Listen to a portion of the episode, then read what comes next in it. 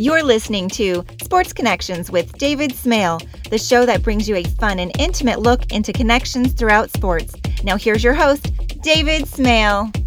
Jackson Yueill is a midfielder for the U.S. men's national team and is in Kansas City to participate in the CONCACAF Gold Cup at Children's Mercy Park. A young veteran with the San Jose Earthquakes, he led the team in minutes played for the 2020 season. He was a finalist for the 2017 MLS Rookie of the Year award after being selected as the sixth overall selection by the Earthquakes in, two, in the 2017 Super Draft.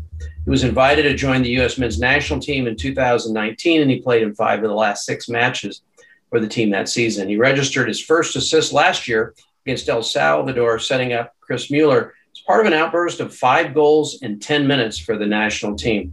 Prior to his time with the Earthquakes, he made 32 starts in 40 games at UCLA scoring nine goals and providing 17 assists for the Bruins. Set an NCAA record with three assists in 32 seconds in a game against University of Akron. So we expect his responses will be very quick. So Jackson, welcome to Sports Connections. Thank you for having me. Appreciate it.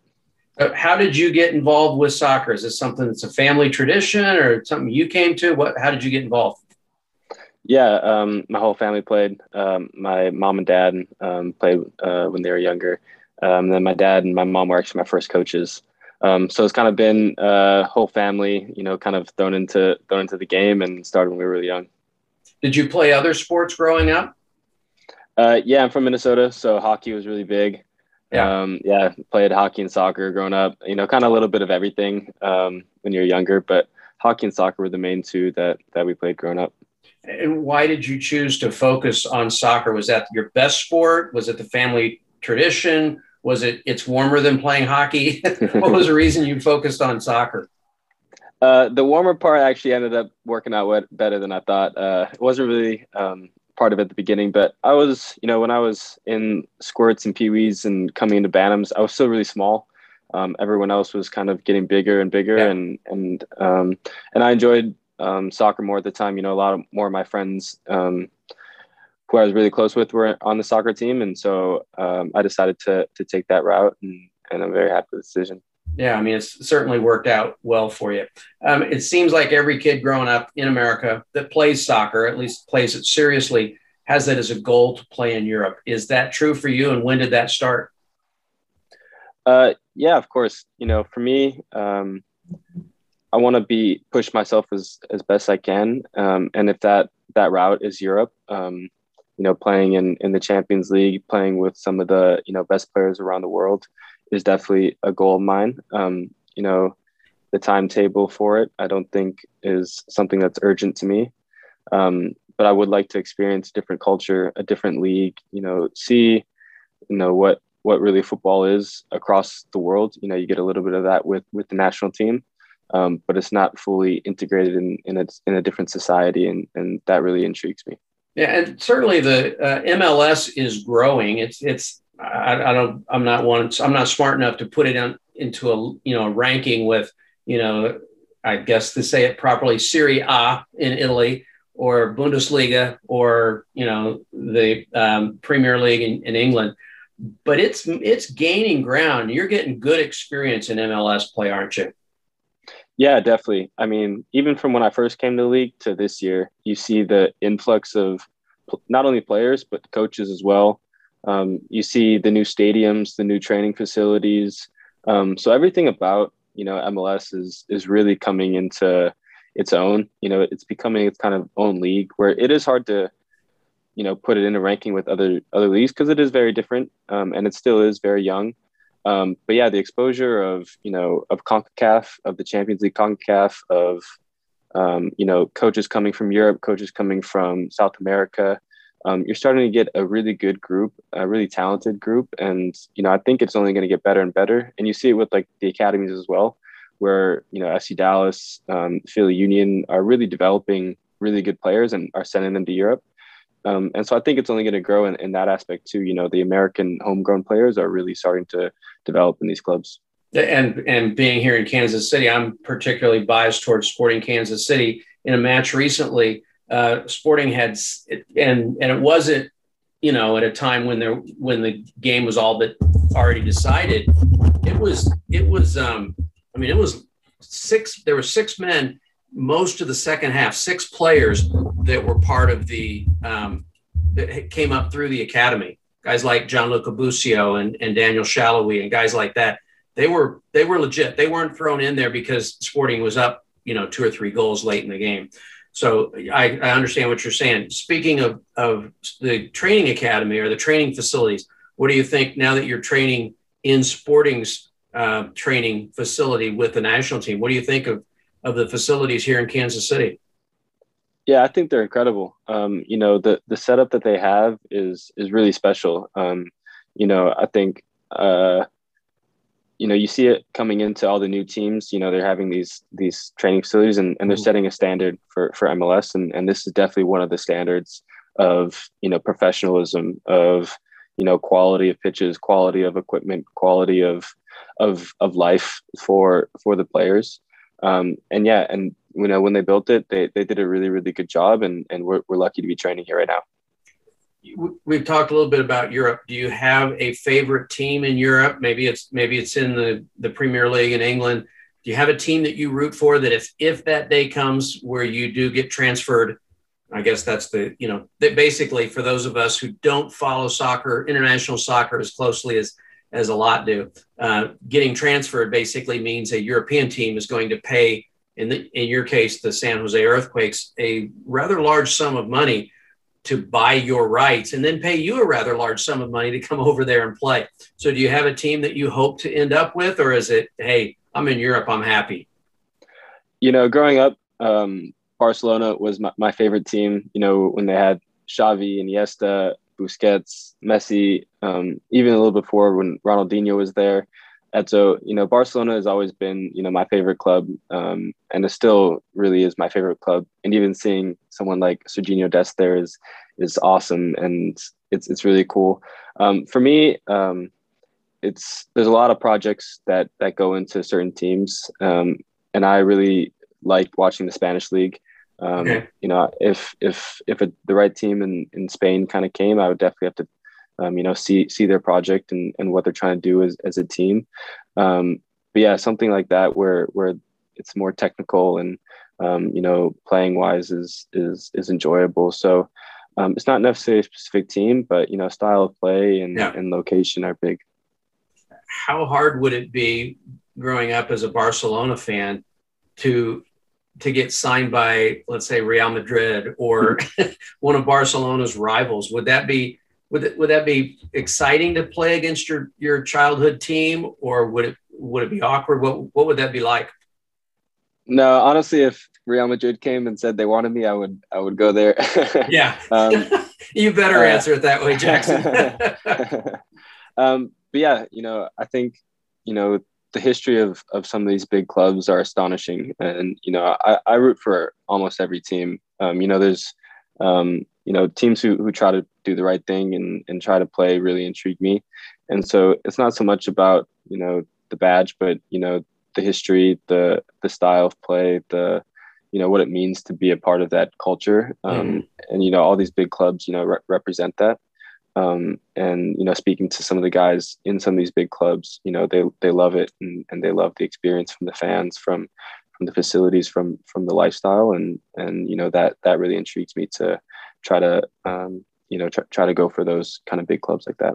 Okay, I'm going to ask you to, to be a scout for a minute, or maybe to be your own PR guy. So, why should a Barcelona or Real Madrid or Manchester City or whoever, why should they take a look at Jackson Yueill uh, as a potential player for the future?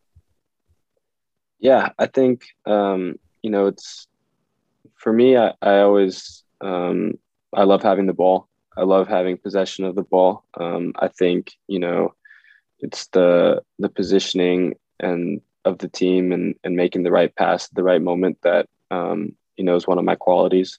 Uh, you know, finding balls in in between the back line, you know, breaking lines to kind of set up set up plays. I think is is one of my strong qualities, as well as the defensive aspect of it. You know, I think I'm a two way midfielder okay. of able to kind of be box to box and um, you know I can I can do the offensive part and and you know create opportunities and and keep the flow of the game going as well as the defensive aspect of, of being in the right position and, and reading the right moments of of when to step and when not to, and then um, you know it's kind of bringing an intensity to the game of you know of trying to win. And so if I was to describe myself, it, it would be in in that regard of you know intense defensively and then very calm and um, you know good passes uh, offensively. It's interesting you you bring up the calmness. Uh, it seems like there's an awful lot of midfielders who are pretty good on the defensive side, but when it all of a sudden they're in a the, their team is in a striking position and it's they're not panicked, but they may pass to the first open guy when maybe the second pass you, you don't take that first one, but you look that way.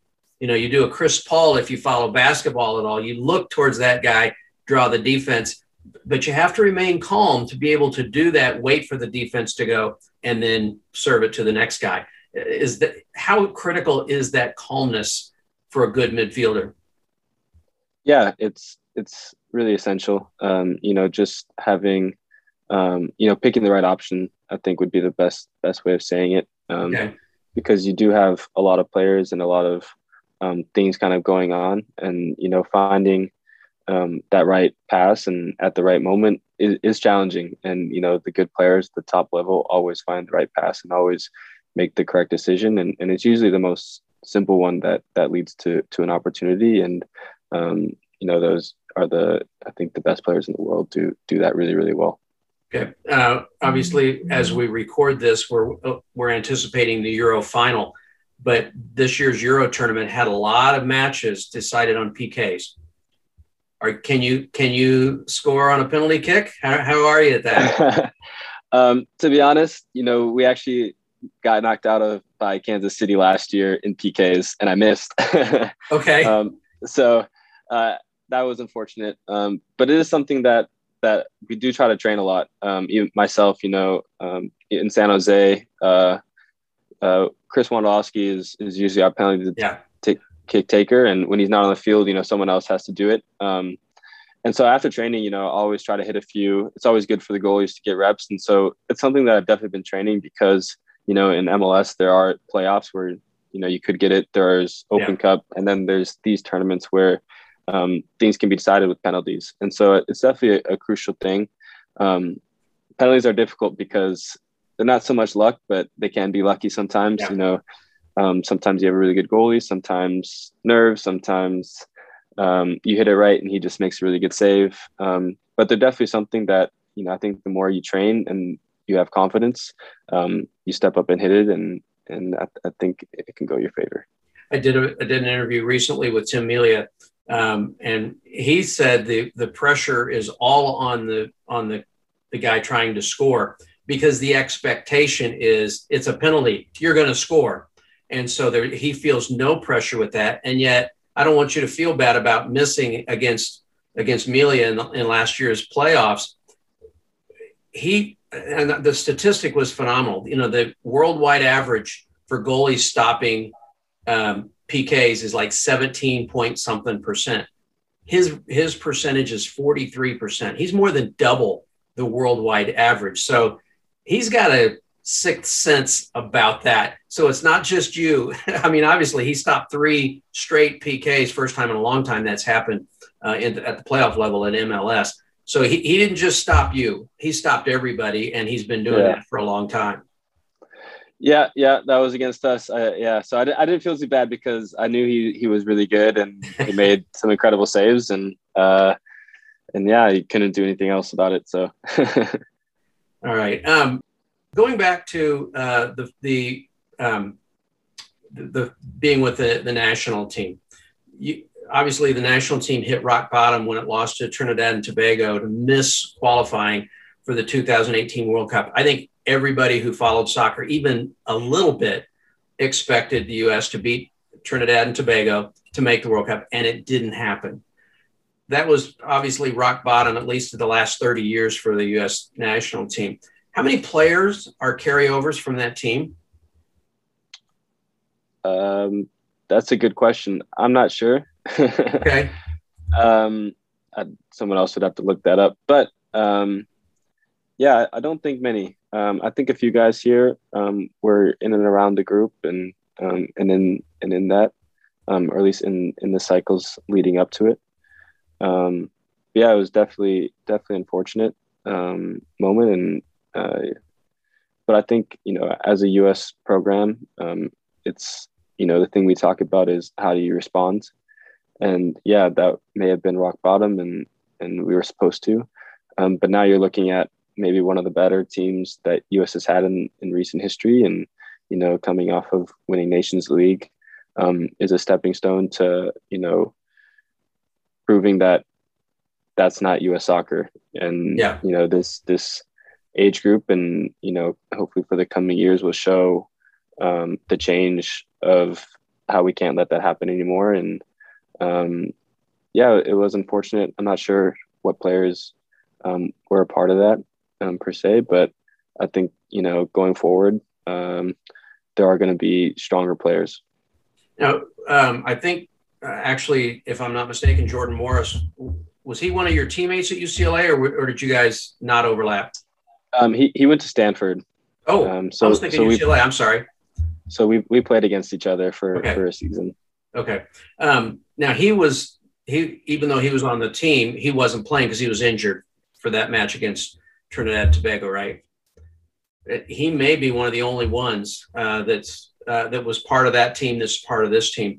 Um, now, one of the things I've noticed is I, have kind of done a little research for the for the Gold Cup that's coming up here next week.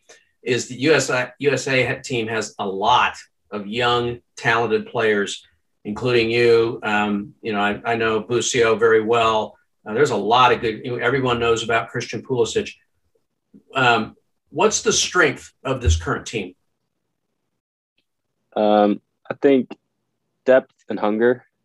Um, I think I think all these guys in the current Gold Cup um, are still trying to, you know, make their way into the national team and, and win their spot.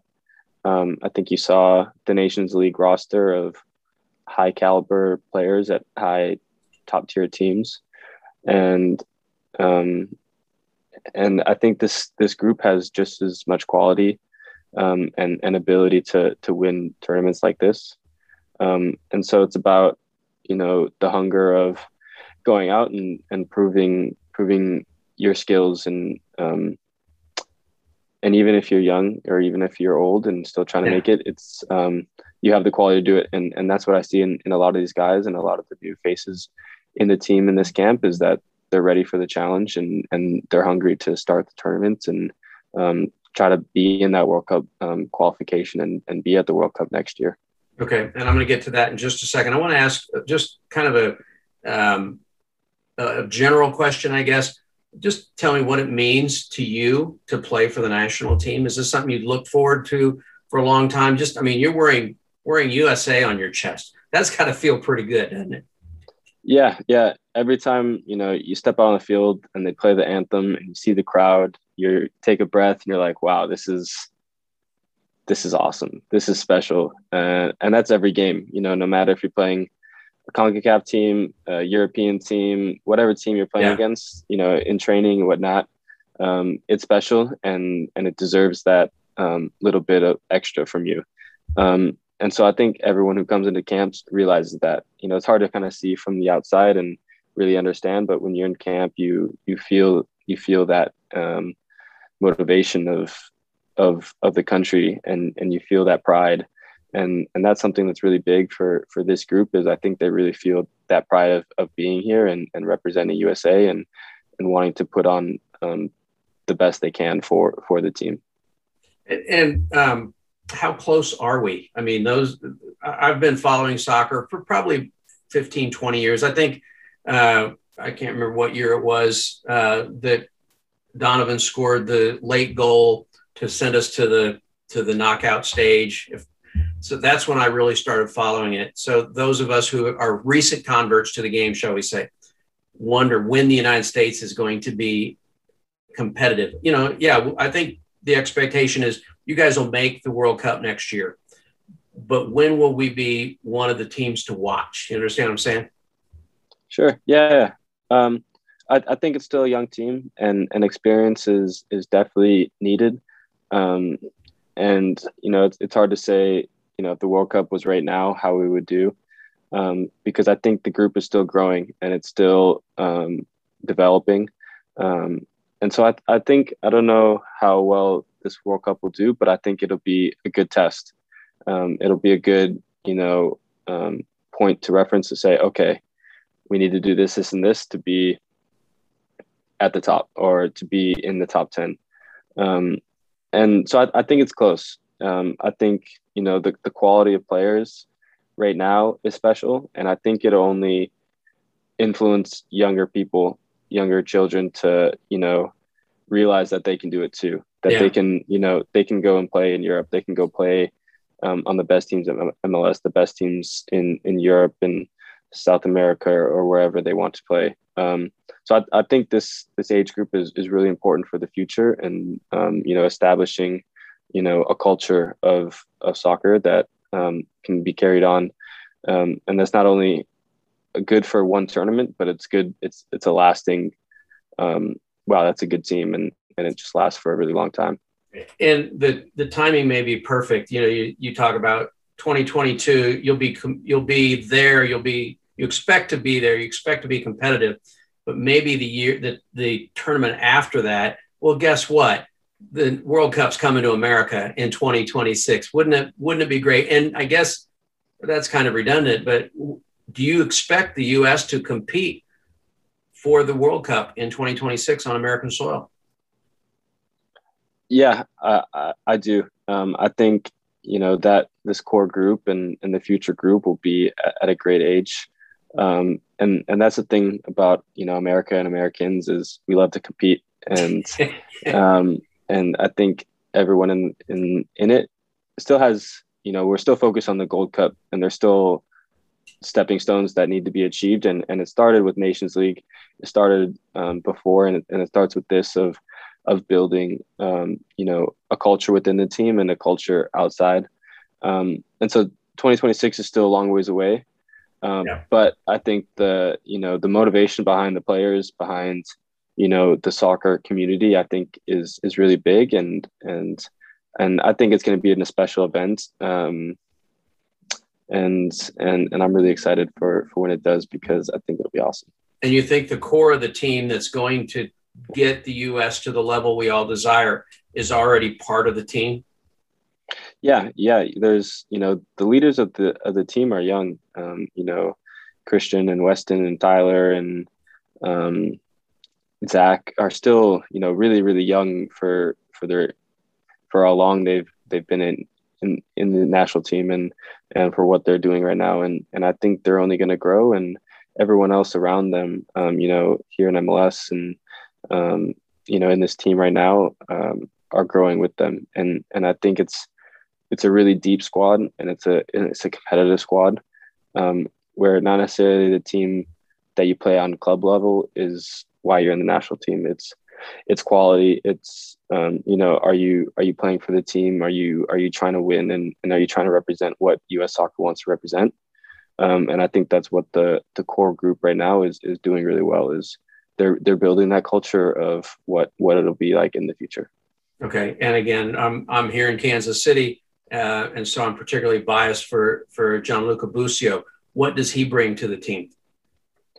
Uh, he's he's one of those calm midfielders. You know, he he makes the right decision. He can, um, he's got pace. He can dribble by people. He can you know make the right pass. He can, um, you know, he can defend. You know, playing against him in, in San Jose, it's it's always challenging because he's usually one of the one of their better players, and and and he's done really really well in, in recent years. And um, yeah, you know, it's my first time being able to, you know, speak to him a little bit more and, and be on the same training field. And, and then you really see the qualities that he has um, every day. And, and I think he'll be a really special player for, for the years to come. And he's 19 years old. That's the amazing yeah. thing. He's been mm-hmm. playing professionally since he was 15. So that's pretty amazing. Now, you talked earlier, Jackson, about, about experience. Um, I read somewhere that that you struggled with international play earlier this year. The article I read was actually not very complimentary at all, um, and I think it was probably unfair. But I think you would admit that you didn't have a great uh, early season. How have you improved since then? Uh, it's always trying to improve, um, trying to be better. Um, yeah, I think the Olympic qualifying was was challenging. Um, you know, it, it, hurt not not making it, um, and then uh, winning Nations League was was special. But it's always trying to be a little bit better than than you were the day before, um, and and I think that goes same thing with the national team of of trying to to be better than the last camp. And you know, as as you put those camps together, it starts being being better. And sometimes maybe you take a step backwards, but it's always about um, those step backwards you look at and say, okay, I did this wrong. How do I improve? And that's something special about this group is it's you know whether it's coaching staff, medical staff, um, players, it's always um, introspective, trying to be better um, individually and then collectively. Um, and so we talk a lot as as a group of, of how we can do that, and, and there's a lot of support within within the team to to to keep getting better and to keep improving. But you personally, how did how have you gotten better since the early season struggles this year? Is it are you calmer? Are you a better defender? Are you more aggressive? Are you a better penalty kicker? um, yeah, I mean, for me, um, I don't really know. it's um, I always try to improve um, my physical being of being able to last the season. You know, being to be as strong as I can each and every game. Um, and so that's something that that we've been focusing on um, um, more because um, there are a lot of games that that do pile up. Um, and then it's one of those things of, of making the right decisions um, in the in the final third. And so that's something that you know we work in San Jose of creating opportunities and and being in the right position. And so it's an ongoing process of you know trying to trying to be in the right place individually but also collectively as a group. Okay. I want to go back to something we talked about earlier. If if you get the opportunity to play in europe whether it's in the next couple of years or three or four years down the line what will you miss most about playing in mls um, i think you know playing you know, in, in, the home stadiums, in the home on home soil, on, um, you know, we were just in Minnesota and being able to play in front of family and friends was, yeah. was special. Um, you know, being able to play um, in these certain cities that that are that are special to me. You know, I went to UCLA, so it's always cool. Kind of the Cali Clasico, and then of course playing in San Jose is, has been special. And um, you know, you have moments um, and games that are that are unique in in MLS, and um, and I think there is a uniqueness of MLS of difficulty of of the travel of um, you know of how, how the league works and, and how it's shaped compared to Europe. And and I think I'll miss I would I would miss that the most. Um, and it's it's it's a special league and, and I think it's only going to get better. And um, yeah it's right now I'm enjoying it Okay. Um, do you have long term goals in the sport? Um, for me, it's uh, obviously a World Cup. Uh, you know, making it to the World Cup is has always been one of my childhood dreams of, you know, being there and, and seeing it. Um, and then you know, win, winning winning with the national team um, and winning with club level. Um, you know, we were able to do it with Nations League, and so I think you know, just just wanting to do more each time um, and and keep striving for more is is is one of my goals currently. Um, and so it's hard to look too far in the future because a lot of things can happen. Um, yeah. But I do have have goals that that I want to reach in in terms of you know tournaments to play in, um, level to play at, players to play with, type of thing, and and you know it's one day at a time. Okay, I always try and wrap up my questions or my interviews with two questions. First of all, talk about your family. Uh, yeah, um, my uh, you know they're all part of soccer. Um, my dad is still um, a coach. Um, you know, he coaches uh, youth youth level in in Minnesota. Um, was one of my coaches growing up, um, and then my mom um, she works um, just uh, in, in online healthcare and um, does that. And then my sister's actually becoming a pilot, so she's um, currently doing her training right now in, in Salt Lake City and and she's really enjoying that. You know, COVID kind of affected it a little bit. Yeah. Um, so um, now she's kind of getting back into it and and then my brother actually lives out with me in San Jose. Um, and he works works with my mom and um, yeah, you know, it's uh, family who who lived in soccer and, and grew up in soccer, and you know they all all support me really well, and and I appreciate them, and um, yeah, it's it's a really good group. Yeah, and, and pilot is not one of those jobs you can work from home. So uh, that certainly had a COVID had an effect on that. Uh, is there a significant other in your life, or you want to leave that one alone?